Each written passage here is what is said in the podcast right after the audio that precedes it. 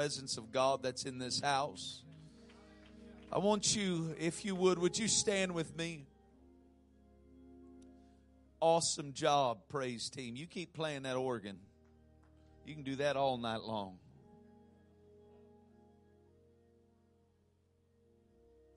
I feel like I have something that might be able to help us. Acts 26.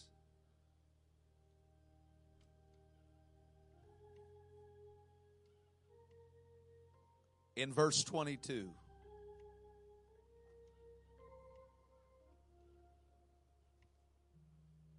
Give honor to pastor, your pastor and his wife.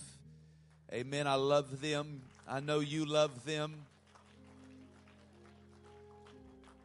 Amen. I was looking at his jacket earlier. Oh, you're not supposed to. I'm supposed to be super spiritual. I'm sorry. I'm learning. But as I looked at his jacket, I said, I know what kind of jacket that is. Because I've been looking at that same jacket for years, waiting to be a millionaire so I can get it. But now I'm a pastor, I'm rich, I can do anything.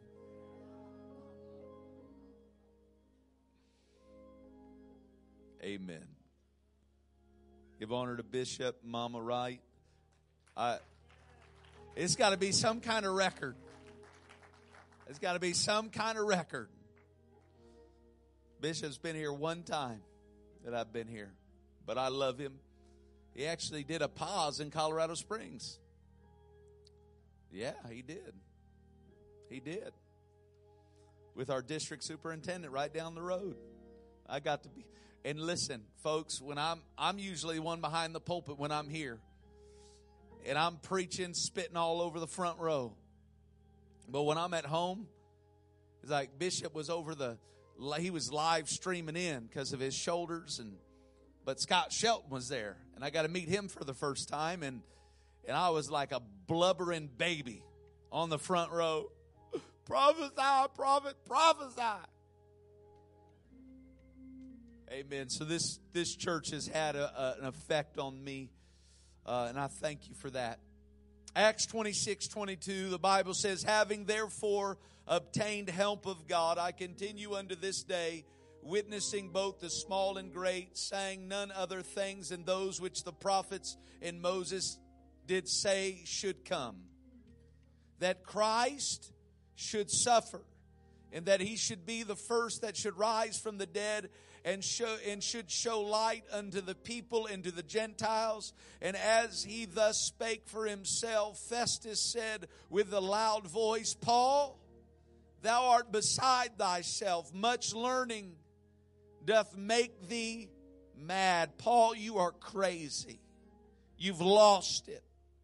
But he said, I'm not mad, most noble Festus, but Speak forth the words of truth and soberness, for the king knoweth of these things. Watch what Paul says. For the king, he knows about what I'm talking about. Before whom also I speak freely, for I am persuaded that none of these things are hidden from him, for this thing was not done in a corner. King Agrippa, believest thou the prophets? I know that thou believest. Then Agrippa said unto Paul, Almost. Look at your neighbor, say, Almost. Paul, almost thou persuadest me to be a Christian. And Paul said, I would to God that not only thou, but also that all that hear me this day were both almost and altogether such as I am, except these bonds. And when he had thus spoken, the king rose up, and the governor and Bernice, the sister, and they sat with them. And when they were gone aside, they talked between themselves, saying, This man doeth nothing worthy of death or of bonds. Then said Agrippa unto Festus, This man might have been set at liberty if he had not appealed unto Caesar. We could have let him go. But that joker appealed to Caesar. This evening, I want to preach to you about the difference between almost and altogether. And I'm going to talk to you about that difference. But I'm going to need your help, your faith to couple with my faith to create an atmosphere for the word can not only be spoken, but that God would confirm his word with signs following. Would you pray with me right now? Father, Lord, we thank you for the spirit that is already working in this house, the ministry that has already begun. We thank you for your majesty. We thank you for your divine omnipotence, uh, Lord God, that is here. You're all powerful, all knowing God. I pray, Lord, that there would be wisdom to, Lord, come and give to us what we need that we might leave with a resolve in our spirits that we would not give up, that we would would not surrender, that we would not wave the white flag. I pray, Father, I bind every hindering spirit, whether human or demonic, every spirit of infirmity. Oh God, I plead the blood of Jesus over this service. Oh God, that every ear would hear and every heart respond to your word. And we believe it right now for your perfect will to be done. And everybody said, in Jesus' name. Amen. Before you're seated, look at your neighbor. Tell him almost. Almost. And you may be seated.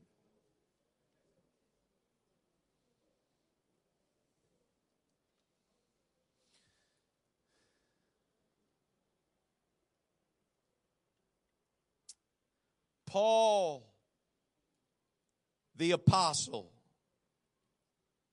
we know that he has been changed by the power of God. And he will not cease to tell everybody about what happened to him on the road to Damascus. He was knocked off of his religious high horse and had a revelation. God had to blind his eyes so that he could see. And once he was converted, he ultimately knew that the end game was to go to Rome. Because if you can reach Rome, you can reach the world. God even said it to him Fear not, Paul, thou must be brought before Caesar. And as Paul is now being imprisoned by King Agrippa, and they go to Festus, and Paul, standing before them, begins to tell his testimony of what God did in the great miraculous conversion that God did in Paul's life. And I think it was Festus said unto Paul with a loud voice, Paul, thou art beside yourself. You, you are crazy. He said, No, no, no, I'm not crazy.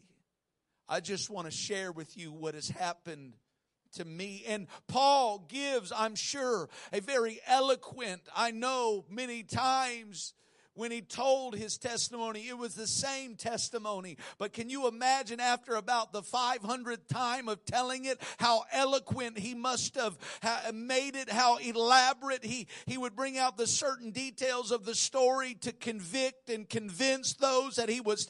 I'm just imagining that he is telling his testimony and it is so powerful, but then they think he's crazy. But they're like, listen, wow, that's a testimony. And he says this He said, Man, Paul, if you would have come on a Thursday, uh, you almost, he's, oh, Paul, it sounds so good. And you almost persuaded me to be a Christian. right? Because he said to King Agrippa, he said, You believest thou the prophets? I know you believe. And when he said, You almost persuaded me, he said, I wish to God that you not only were almost, but I, w- I would want you and everybody that hears me today to be altogether persuaded. See, and Paul makes there to be a difference between being almost persuaded and altogether persuaded. Did you know? He, says to King Agrippa, he said, Thou believest. King Agrippa, he knew the law of Moses and he was a believer according to Paul. He said, Do you believe the prophets? I know you believe, but here's the thing you can be a believer but not be altogether persuaded. Let me say it like this you can be present but not persuaded. So, what is the difference between almost? He's like, Paul, your testimony, it almost got me this close to making a step, this close to letting God change, this close, almost. But I ask you tonight, what is the difference between almost and altogether? It's not belief. It's not being present. The difference between almost and being altogether persuaded is simply a plan B.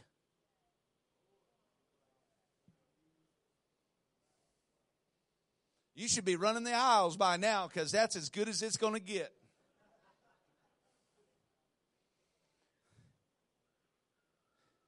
A plan B is the only thing that separates a person from being almost persuaded to being altogether persuaded.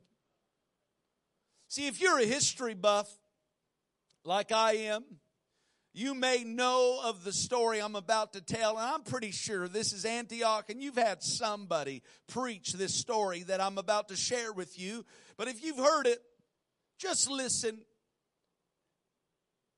but you may have heard the story of Hernan Cortez, that Spanish conquistador who led an expedition that caused the fall of the Aztec Empire. It was in the year 1519 that Hernan Cortez arrived in the New World with 600 men, and upon arrival, made history by destroying his ships, burned the ships he commanded, so that his men would have to conquer or die. Basically, he created a point of no return for himself and his men. And he sent a clear message to his men that there is no turning back, there is no plan B, there are no other options but victory. So, two years later, he succeeded with only 600 men in his conquest of the Aztec Empire. But as a pastor myself, and as God's people, as we go into new territories, facing new seasons, territories that are unknown, and potentially hazardous, as did Cortez. We need to ensure to ourselves and to those we are leading that there is no turning back.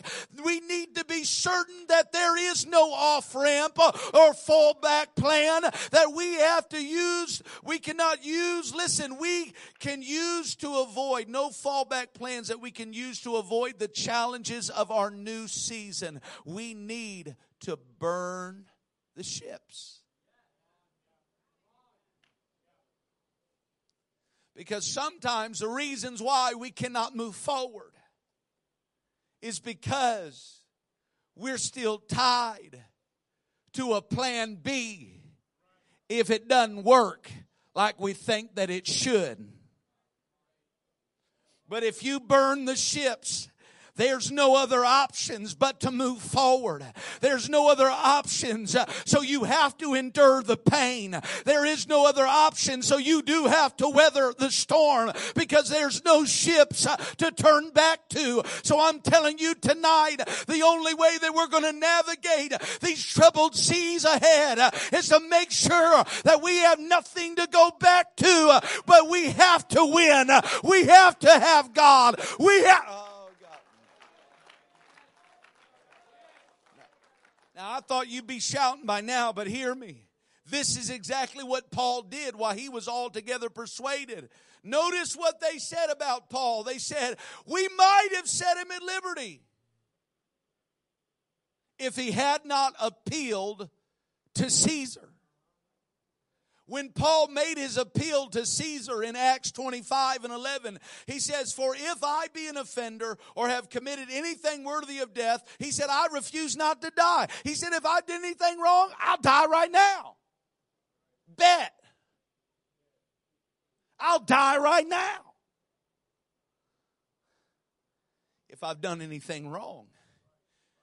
But if there be none of these things whereof they accuse me, no man may deliver me unto them. He said, I appeal to Caesar. And that may not seem like a powerful statement, but it was a very powerful statement.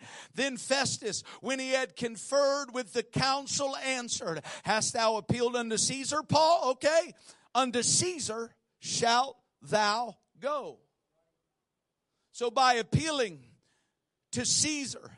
He was appealing directly for a trial before the imperial court, which was the right of every Roman citizen, which he was. And he would be free, he, and he would free himself from the jurisdiction of every lower and lesser court by appealing to Caesar. But in doing so, he blocked every exit ramp to the will of God in his life. And there would be no plan B, there would be no alternate routes, there was no contingency So quite literally, he freed himself from the temporal court of man and he tied himself eternally to the will of God. No matter the pain, no matter the storms that would come. No, almost, but he was altogether persuaded about the will of God. He said, I know Rome is the will of God. So I don't want to give myself a way out when things get difficult. I don't want to give myself a way out if I don't know how to handle the pain or the rejection.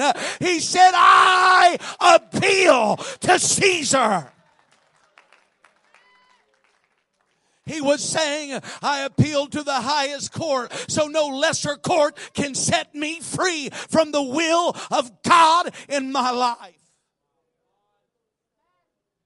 That day, he could have been set free from the will of God. But he said, No. Paul knew himself too well. He knew he was going to go through all kinds of stuff. So before he went through it, he made sure there was no way out except the will of God. Why do you think Paul was able to pen in 2 Corinthians 11, 23 through 28 in the NLT? He said of this, I've worked harder. I've been put in prison more often, been whipped times without number, faced death again and again. He said five different times the Jewish leaders gave me 39 lashes. What they did to Jesus once on that whipping post, they did to Paul five times. He said three times I was beaten with rods. Once I was stoned. Three times I was shipwrecked. Once I spent a whole night and a day adrift at sea. He said, I have traveled on many long journeys. I've faced danger from rivers and robbers. I have faced danger from my own people, the Jews as well from the Gentiles. He said, I have faced dangers in the city and I've faced dangers in the desert. I've been on the seas. I've faced danger from men who claim to be believers but are not. I have worked hard and long long enduring many sleepless nights. I've been hungry and thirsty and have gone without food. I have shivered in the cold without enough clothing to keep me warm. Then besides all this, I have the daily burden of my concern for all the churches. How, Paul, did you go through all that? How did you endure five times what Jesus went through once? How were you stoned? Should have been dead, but still walk on. I'm here to tell you the reason Paul could make it through all that is because he didn't have any other option. He done, he done said, no, I appeal for the will of God in my life. He said, don't give me any way out. I don't want any escape. I don't want to be set free. That's why he said, I wish you were altogether persuaded as I am, except these bonds. But that's not how it works, Paul. It's the bonds that keep you in the will of God. Because sometimes I realize the reason why God doesn't answer our prayers sometimes is because if He answered our prayer, we, it would sever the connection for our relationship. There's some prayers. I know one mother one time she was praying for her baby that was blind and I felt like we were having one miracle after the other. God was doing miracles like this morning. And then we came to this mother praying for her son that was blind. And it's like God just stopped doing miracles all of a sudden. And I felt like God said, No. Because if I heal him, I'll lose her.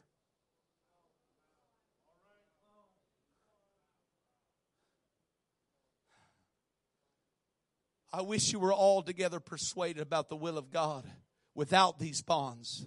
But without those bonds, things would get tough. And if you've got a plan B, you'll take that exit. When the low road gets too long, you'll take that exit. You'll pull off because you're so tired. You're so weary. Pastor, how do you make it through all that you make it through? How do you get through the sleepless nights like Paul talked about? He said, you know what? I've been through all of it. And he said, I have endured many, how many sleepless nights. How do you do it? How do you get through the rejection? How do you get stoned and left for dead? How do you go through that traveling such a long, weary road?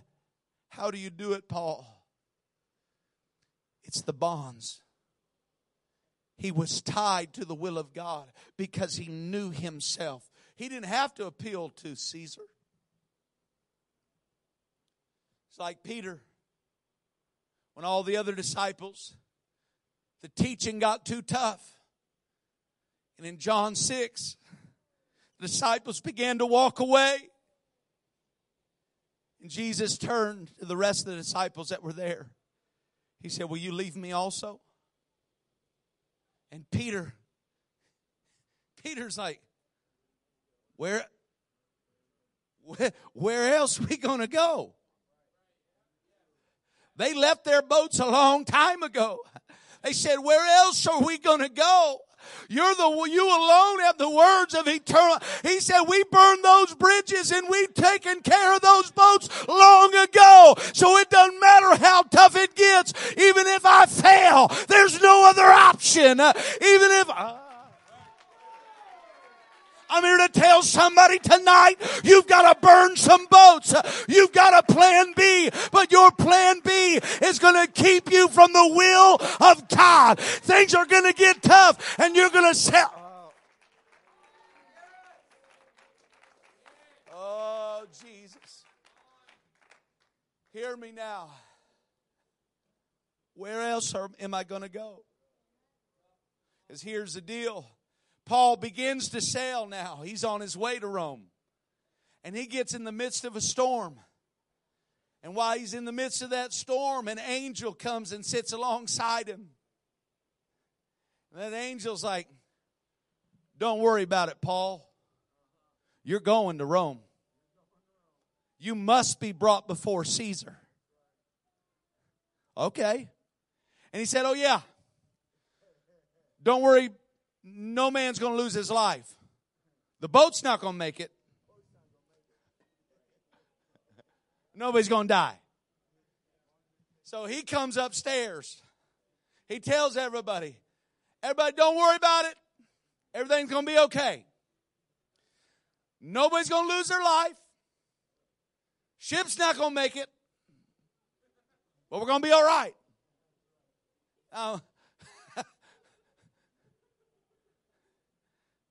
That's like me saying, don't worry, Everybody's going to make it home tonight. Car's not going to make it.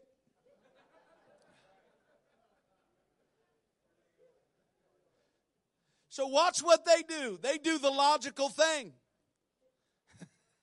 he said, Now I exhort you to be of good cheer. He said, They're going through a storm. He said, Everybody, be of good cheer. For there shall be no loss of any man's life among you, but of the ship. An angel told me. Now, the Bible said in verse 30, then the sailors tried to abandon the ship. Sounds like the natural progression, right? It's like, y'all gonna make it. The ship's going down. And the Bible says that they tried to abandon ship by acting like they were gonna go let some anchors out. And they're at the front of the boat. They're letting the Paul's like, what are y'all doing? Oh, we're just, we're just letting the anchors down. But the Bible said already that they had already put the anchors down. Verse 29 says, Then fearing lest we should have fallen upon the rocks, they cast four anchors out of the stern and wished for day. They had enough of the storm, so they put their anchors down and began to pray for morning. So the anchors are already down, so they're out the front of the boat faking it. They're ready to abandon ship. What are you doing over there? Oh, no, we're just letting the anchors down. I'd be up there with them. So would you. But watch this. Says, Then the sailors tried to abandon the ship. They lowered the lifeboat as they though they were going to put out anchors from the front of the ship. But Paul said to the commanding officer and the soldiers, You will all die unless the sailors stay aboard. Wait a minute. Paul, you just prophesied, and the angel just told you this ship is going down. And now we try to leave the ship because it's about to go down, and now we can't leave because you say if we leave, we're going to die because this is God speaking to his people that you must not abort the process of brokenness because in doing so, you will forfeit the prophetic. There is a will of God. You are going to Rome. You are going to reach the world. But if you try to abort the process, you forfeit the prophetic. You understand? Because here's the deal. The reason why they feared and put down anchors is because they feared falling on the rocks. Why is it that we fear brokenness? That's why they put their anchors down, said, I'm not moving forward. I'm not doing anymore. I'm not, I've already given. I've already prayed. I, and they put their anchors down because they were afraid to fall on the rocks. But the fact is, the reason when they were they were about to abandon ship, the reason why they had the idea to abandon ship, I think, is because there was a lifeboat attached to the ship. Let me say it like this they had a plan B. They had lifeboats that they said, if this don't work, I'm getting in that. And I believe many times in our walk with God, on the way to the will of God, going through God's process where there's pain. Yes, there is brokenness at times, but hear me, many times when we've got plan B's attached to our faith, when things get difficult, we say, if this don't work and I don't like this, I'm going to get in that. So what I seen in the spirit when I was praying for you yesterday afternoon, I saw this big old ship move moving forward in spite of a storm. But then I saw all these little lifeboats that were attached. And it was like this big boat was trying to head upstream against the cultural current. And it was trying to move forward. But as it was trying to move forward, there was so much drag being created by the lifeboats, the plan B's, your alternate plans. If the will of God don't work out, I'll just get this career. I'll just get another degree. I don't know what your lifeboat is, but if my marriage don't work, I'll just get rid of her and get another. But that don't work in the will of, there is no plan B. You've got to say, listen, I've got to sever the lifeboats.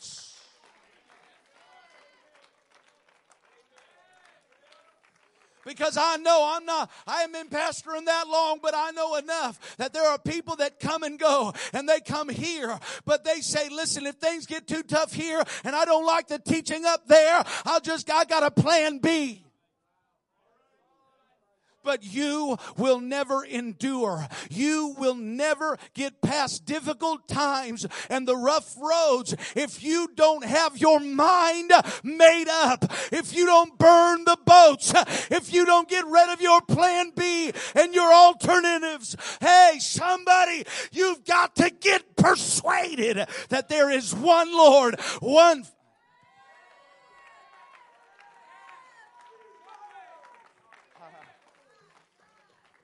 I listen.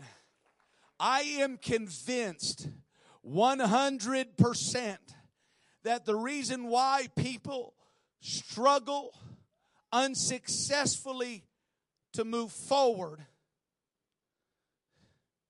is because we're not persuaded. We're almost, we're believers, we're present, but we're not persuaded. And listen, we've got all kinds of things just in case God don't show up. We got all kinds of stuff in our life that if God, listen, that's when you begin to live in miracle territory. That if God don't show up, it's going to be a disaster. And when you position yourself like that, you have no other option but to believe God. But I'm telling you, especially in the North American church, we have all kinds of plan Bs. This church don't work out, there's another one 30 minutes down the road. This church don't work. If this So, what I'm preaching tonight is I'm, I'm saying that you can't be almost persuaded because a plan B is the only thing that separates almost from altogether.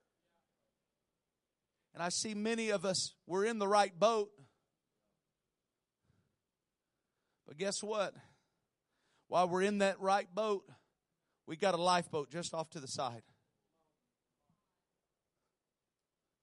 And things get too tough. I'll just get a few extra hours and work a few more, and I'll miss a couple services. Right? If things don't work out, well, I'll just, I'll go, I'll apply to some college away from here. But folks, I can't I can't stress it enough that what I saw in the spirit was a church trying to move forward, but lifeboats. Lifeboats. I knew one lady. She was a she was a she'd fly down during the winter she lived in Iowa. She had a place in Phoenix. And every time things got difficult, when God really started dealing with who she was, her character, trying to conform her from glory to glory, every time it happened, she would up and move to her winter home. God would start to deal with her down there. Because I, I, I was evangelist. I'd go and preach for the church that she went to. And I'd watch God start to deal with her. But guess what? She had a plan B. She'd move. But she stayed. Listen, when we started, we did, we actually started doing foster care. And we went through some foster training. And I'm telling you what, that helped me so much pastoring people. Because like I was fostering somebody else's kids. But the training was, it had this certain training where it talked about there's a difference between chronological age and developmental age. Right? And I realized I went to a church that had been established 50 years, and I just assumed that we had a lot of 50 year old saints. But here's the deal that you've got to understand there's a difference between chronological age in Christianity and a chronological age. Because here's what they taught us. You can have a kid that is 10 years old chronologically, but he might be four years old developmentally. So you cannot get frustrated when he's a four, when he's four developmentally, but he's not doing the things 10 years old boys should be doing. Right? Because he should be brushing his teeth, but developmentally. So there is a difference, and they said you can't get frustrated with the difference. So when I get around people, I'm getting, I'm seeing that they, they've been in church for 40 years, but they ain't 40 years old in the faith. They might be 40 years old chronologically, but they are like a four year old. So sometimes we get to these difficult places where God is trying to mature us. He's trying to take us to the next level of maturity and being perfected in Him. But when things got tough, this lady, every time she came to that moment of growth, she had a plan B. And I felt it one time come on me. I felt it come on me. I almost, I didn't know if it was the Holy Spirit or just I was getting mad. I said, I looked her right in the eye. I said, You need to cut the lifeboats. And I'm telling you, it struck her so deep, she went and sold her winter home in Phoenix. And right now, as far as I know, she is growing like she's never grown before. You want to know why? Because she has no other options but to grow. She has no other options but to mature. She has no other options but to get closer to Jesus Christ. So what I'm saying is, you might call it blessing, but I can call it lifeboats. Be very careful what you call blessing and what I call a lifeboat. Because if you run to it when things get difficult, I remember when me and my wife got married, I remembered I couldn't pay my bills sometimes. So instead of going to God, Mom, Mom, loved ones can be lifeboats. My mom was my water pot that I ran to when my when my world ran dry. And the Lord spoke, oh God, I didn't, plan on getting into all this. And my, my, the Lord spoke to my mom and said, quit saving him. Because if you keep saving him, I can't. So I'm here to tell you that there came a point in time that I love my mom. We're still connected, but not like that, where I would run to her and I would go to her when things got tough and things got bad. So what I'm saying is, what kind of lifeboats are attached to your faith? What's your plan B if your first degree don't work out? What's your plan B if your plans don't make sense and don't work? What's your plan B? Because I remember, listen, I remember when I got to Colorado Springs, I hope this is okay. Because I got to Colorado Springs. And guess what? I dropped out of high school. Mom made me go back. and I went, you know, when you're filling out like an application or whatever, you got, okay, you graduated from high school, two years, four years, or some college. I, always got to check the some college because I went and was like, you know, this ain't really for me. I want to preach. So I went right into preaching. So I don't have, I, I barely got a diploma. I don't have a degree. I worked in a warehouse for a little bit, moving car parts. And then for the last 10 years, I don't have a work history. And I got to Colorado Springs and I was like, man, I'm here now. I started telling all the preachers, no, I can't really come. I'm pastoring now. And I, I, it scared me to death when this settled in. I'm telling you, it scared me to death. I thought, what if this don't work?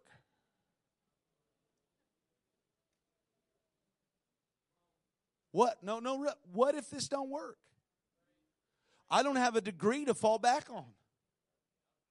I don't, I don't have a work history that says, you know, I've got this type of know-how in this area. I, I, I don't have any of that. And it scared me to death. What if this don't work? I have nothing else to fall back on. And I felt like the Lord said, Ryan, that's the reason why you're here. That's why it has to work because you have nothing else. And I'm here to tell you, you want to know how to move forward is to cut the lifeboats. Don't have anything else to fall back on but Jesus. And when you got that, it'll do something in your mind that I don't have a plan B. I burned the boats. My goodness. In the name of Jesus. Somebody, I want you to close your eyes right now and I want you to see what's my lifeboat? What do I run to when things get difficult? What kind of, what kind of mentality do I hide in when things get tough?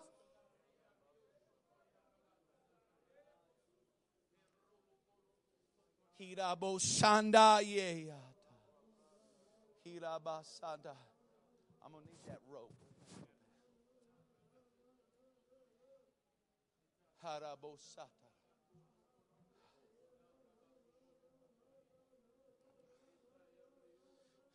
Hear me, I'm not saying don't get a degree. I'm not saying don't have a job. I'm not saying all that, but what I am saying, where are you putting your faith? Because hear me, Remember, the Bible said that they feared being broken, so they put their anchors down and they were now stuck. They couldn't move forward. But do you realize that he said, Except you abide in the ship, you will all die. You all die unless the sailors stay aboard. All 276 passengers will die unless all of you stay on board. He said this, verse 32 So the soldiers cut the ropes to the lifeboat and let it drift away. That's how they made it to Rome. They cut the lifeboats. I'm not saying that you're not a powerful people. I'm not saying you haven't given. I'm not saying that you haven't sacrificed. But what I am saying, all of that could be done with lifeboats. But where you're going now and where you're going next, you can't take lifeboats with you. Because if you have the option,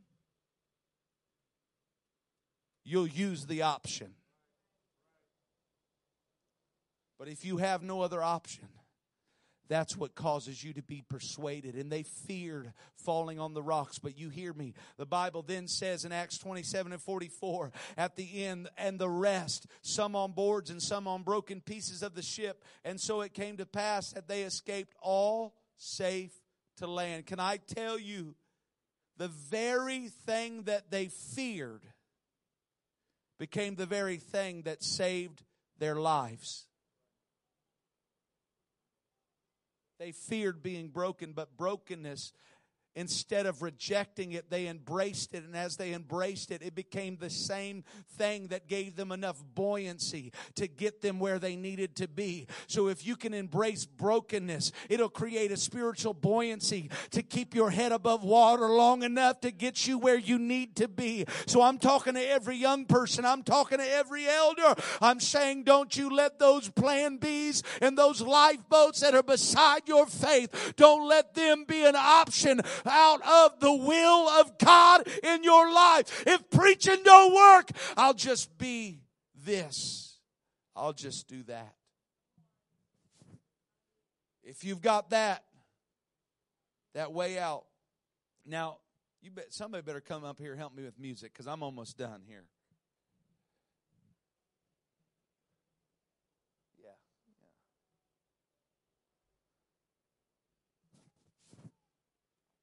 Genesis. It's a look at an old familiar story. Genesis 22 and 9. When Abraham was asked to sacrifice his only son, there was no plan B for, for Abraham. But the Bible says in Genesis 22 and 9, and when they arrived at the place where God had told him to go, Abraham built an altar and arranged the wood on it. What makes up the difference between almost and altogether? It's an altar. It's what happens at an altar. But we know the story. Abraham's asked to give up his only begotten son Isaac. And if he gives him up, there's, there's no plan B. But Abraham takes Isaac, and we know the story. He's going to take him up, he's going to sacrifice him. And many times when we view that story, when we view that story, it says, Then he tied his son Isaac. He laid him on the altar on the top of the wood. Abraham picked up the knife to kill his son as a sacrifice. And at that moment, the angel of the Lord called to him from heaven, Abram, Abram. Yes, Abram replied, Here I am. Don't lay a hand on the boy, the angel said. Do not hurt him in any way, for now I know that you truly fear God, and you have not withheld from me even your son, your only son. But many times when we view this story, we see an elderly gentleman, of course and a lot of times when we read it, we talk about it, we see him kind of leading like a five year old boy. Come on, son. And we think this little boy that had no choice, this little five year old boy that just believing his daddy willingly follows him to his seeming death. But according to chronological studies, you'll find out Abraham was about 120. But Isaac was somewhere around the age of anywhere from 37 to 30 years of age. That means he was a grown man. And I don't care how tough that 120 year old was. I don't care what 120 year old is in this house, I can take you. I've been lifting weights. If you can't tell,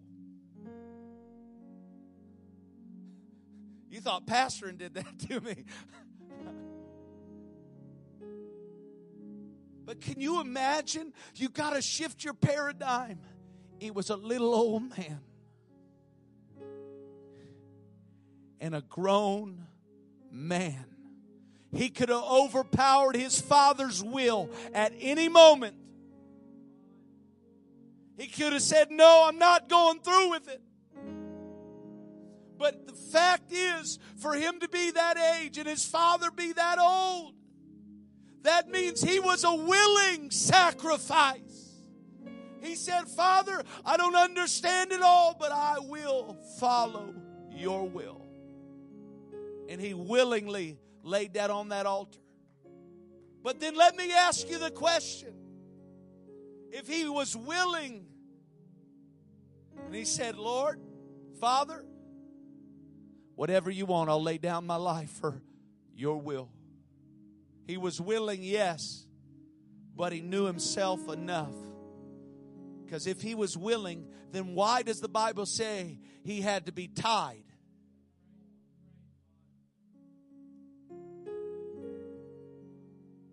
Then he tied his son. But wait, he was willing.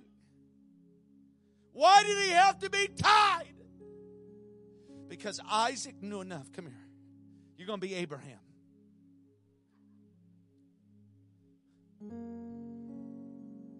I can imagine the conversation going like this Dad, I don't understand everything, but I trust your will and God's will that I'll lay my life down, but I know myself enough. I know that I'm willing right now to have God's will done in my life. I'm willing right now, but I don't know how I'm going to respond when you raise that knife. I don't know how I'm going to respond when things get difficult. So, Father, tie my hands. Tie me, Dad, to this altar. Because I may be willing right now, but tie me to this altar. Because I might look for a way out when things get tough. Hear me, young people. You want to be successful in walking with God? Look at this rope because you may be willing at youth service and youth revival. You may be willing when the music's playing. You may be willing when everything seems oh so well. But how are you going to respond when you're rejected? How are you going to respond when you're mistreated and people leave your life? How are you going to respond when we lose the baby? How are we going to respond when the doctor says there's no hope? That's why Isaac said, Yes, I'm willing now, but I don't know how. I'm going to respond. So tie me to this altar, Father, so that I will not have a way out. I'm telling somebody what you need to do tonight.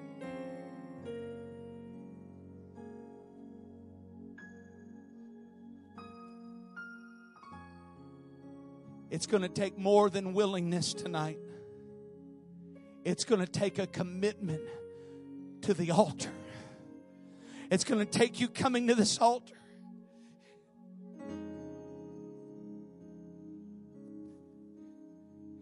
And saying, God, I don't want a way out of the will of God. I appeal to Caesar. I'm burning the boats. There is no other options for my life. That's what I want tonight. So I want you right now. I want you to come and join me at this altar. Join my friend at this altar and say, God, I know I'm willing now. But commit to this altar. Say, Father, tie me to this altar. I want to be persuaded.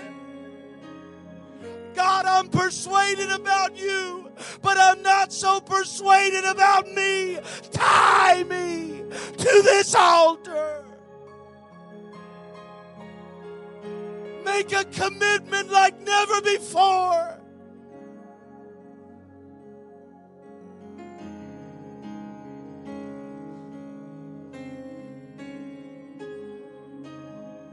God, I don't want the easy way out.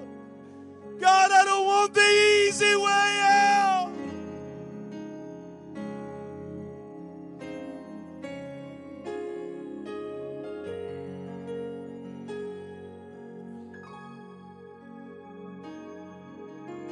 Come on, what happens when he raises the knife?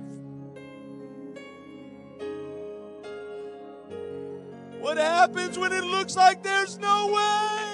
God can do it.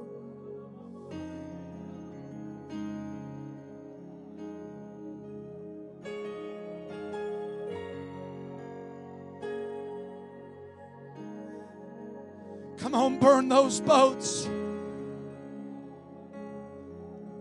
Cut the ropes of those lifeboats. Either you're called of God or not. Answer that call.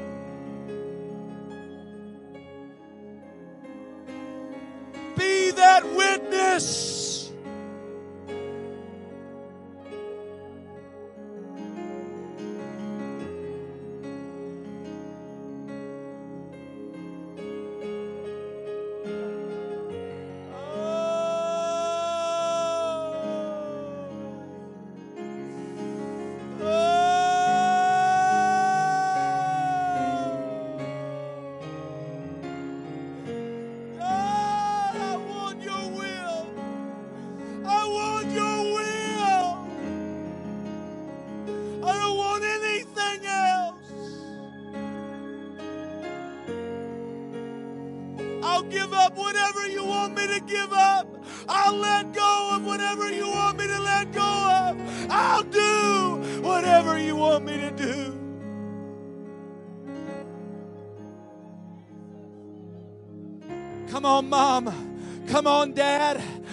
Let your kids slip off in your lifeboat.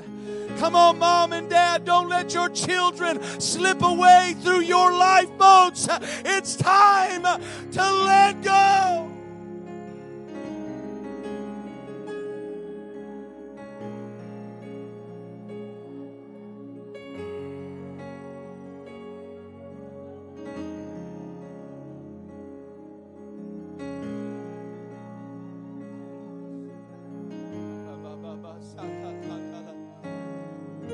Come on, I see it, Antioch.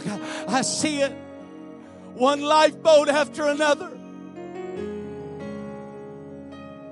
Turn it loose.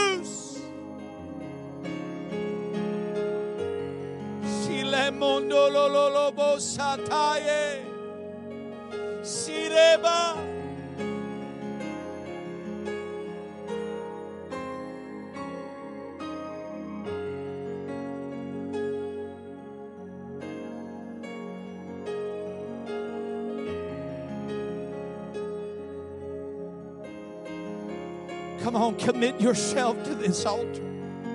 Commit yourself to prayer like never before. No plan B. No exit route. This is what I want. This is who I am.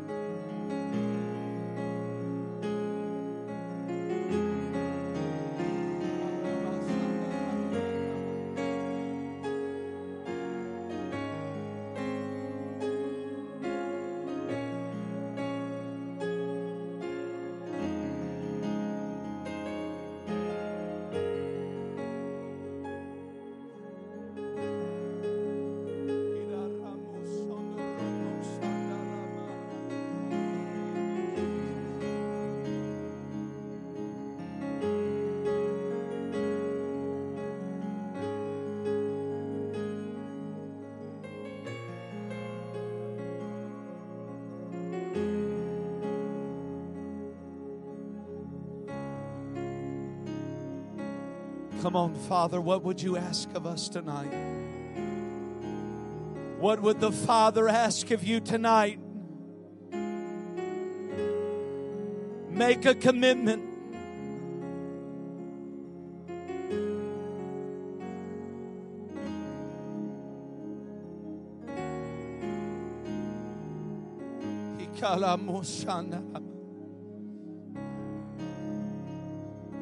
Come on, I feel like God's trying to knit this church together like never before. I want you to reach over to your neighbor right now and I want you to pray, God, keep them, tie them to the altar.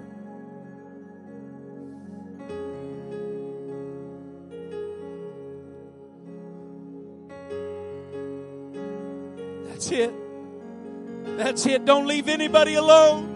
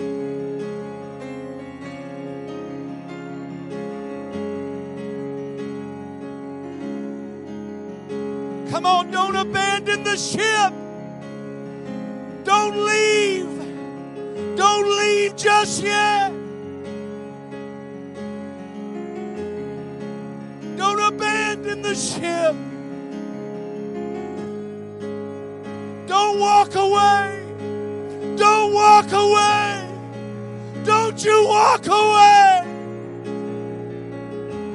Don't you leave your ministry behind.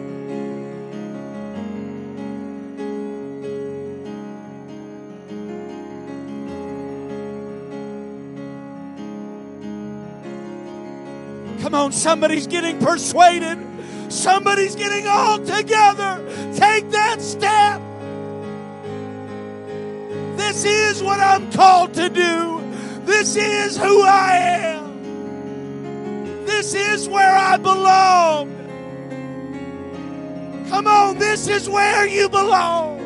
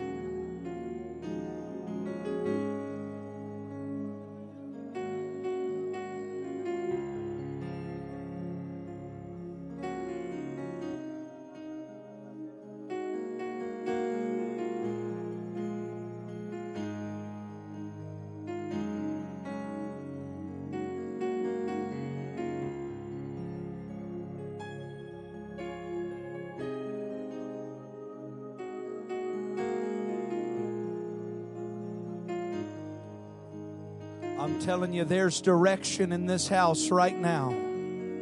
Somebody, you need direction for your life. It's here right now. You need an answer from God. What do you want me to do? It's here in this house.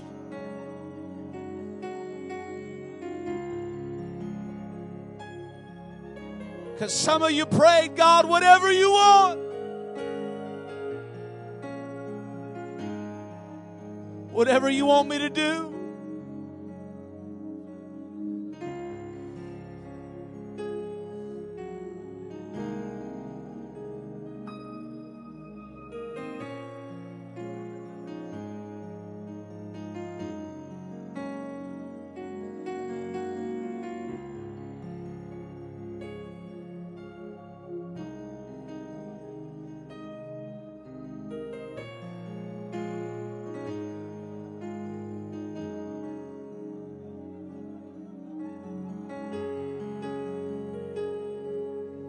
I pray, let them see. Let them see clearly. Let them see clearly what is your will. Let them know without a shadow of doubt what is your will. Come on, don't wait for somebody to come give you a word. Because if you get a word from somebody, if it don't go like you think it should, you can blame them. But what you need to do is get a word from God directly right now.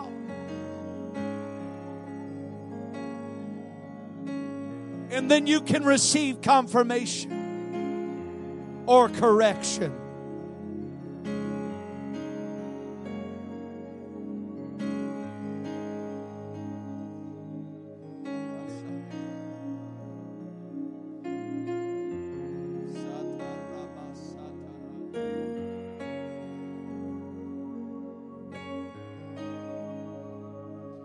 Come on, there are whole families that are standing in the gap right now.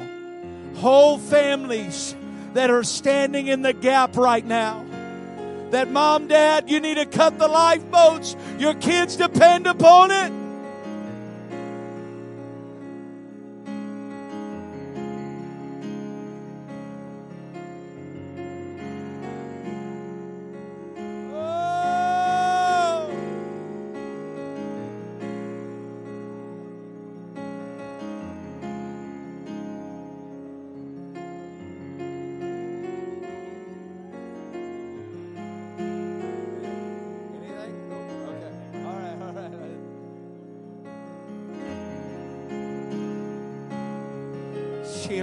Shilalabosotoraba. I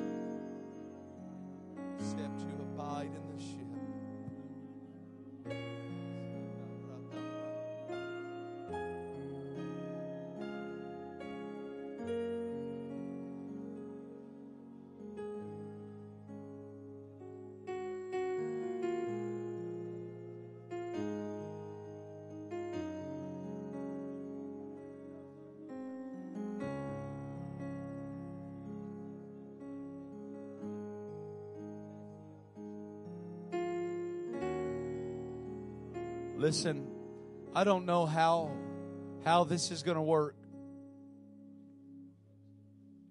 But I've got this rope right here, and I just. I know that there's willing hearts in this house. Willing hearts that want the will of God.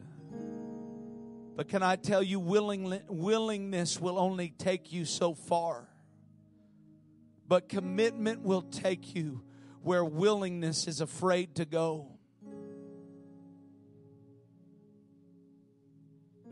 So I want somebody, I don't know who it is,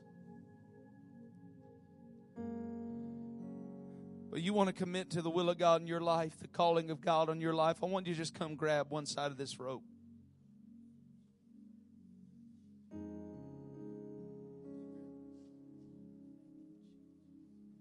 I want you to just get a hold of this rope. I don't know how we can do everybody, but I want you to get a hold of this and say, God, I may be willing right now, but let there be a commitment in me.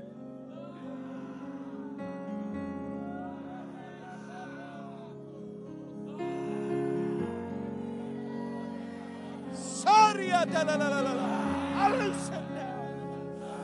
I loosen now. I release the call of God in this house. Answer the call. That commitment to pray. That commitment to the Word.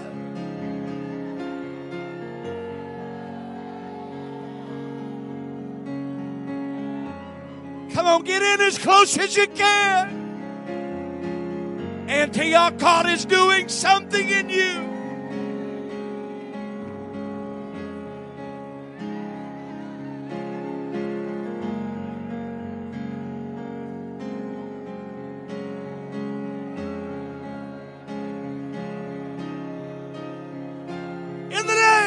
Jesus.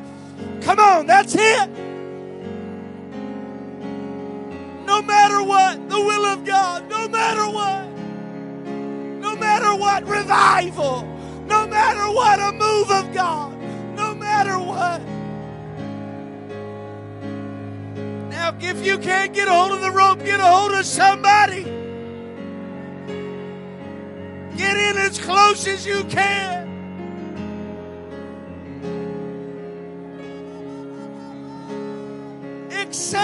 Abide in the ship.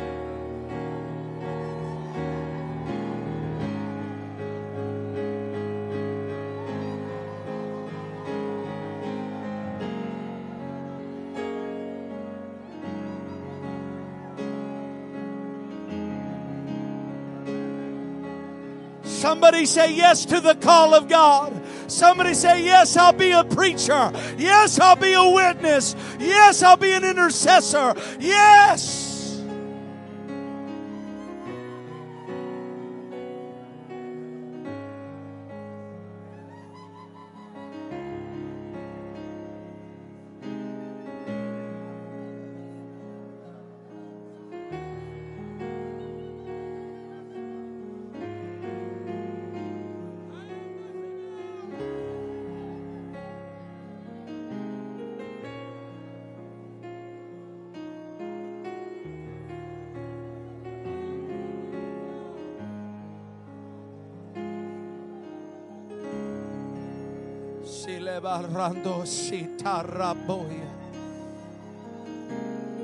Come on, I feel like God is settling something.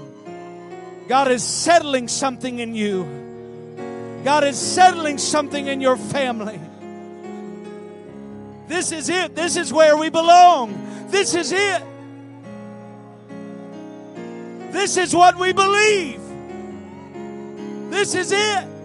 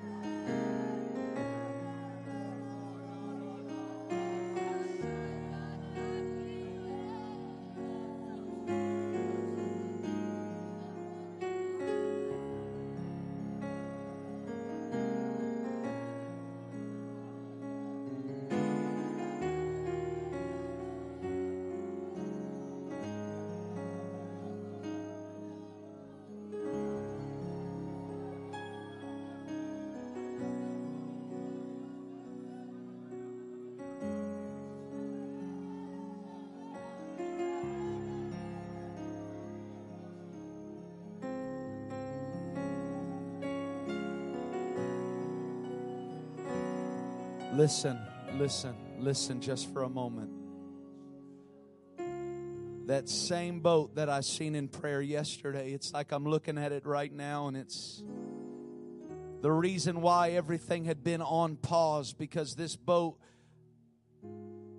there's, it's like the, the river is too narrow.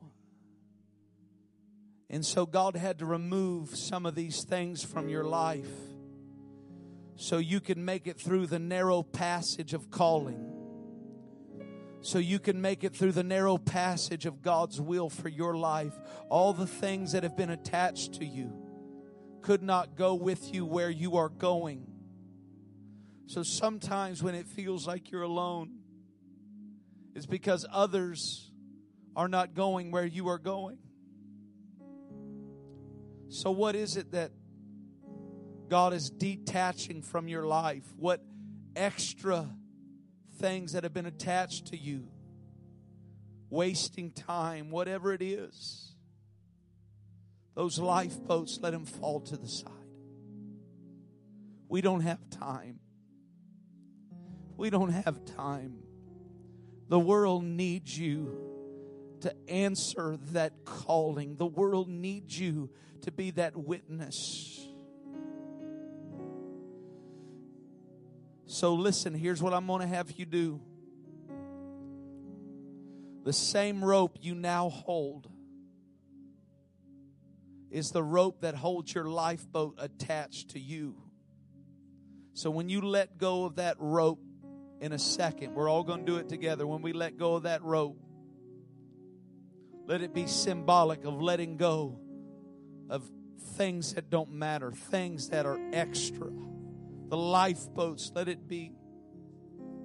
And I'm telling you, there is going to come a spirit of worship in that heavy burden that you've been dragging all these lifeboats, Antioch, all these plan Bs, just in case the plan of God doesn't work there is going to be such a spirit of worship because the weariness is going to leave. Watch this. Watch it. Are you ready?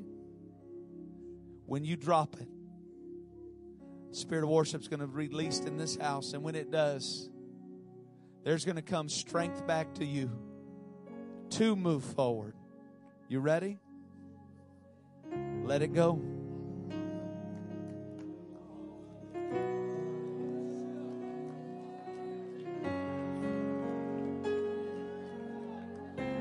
Worship.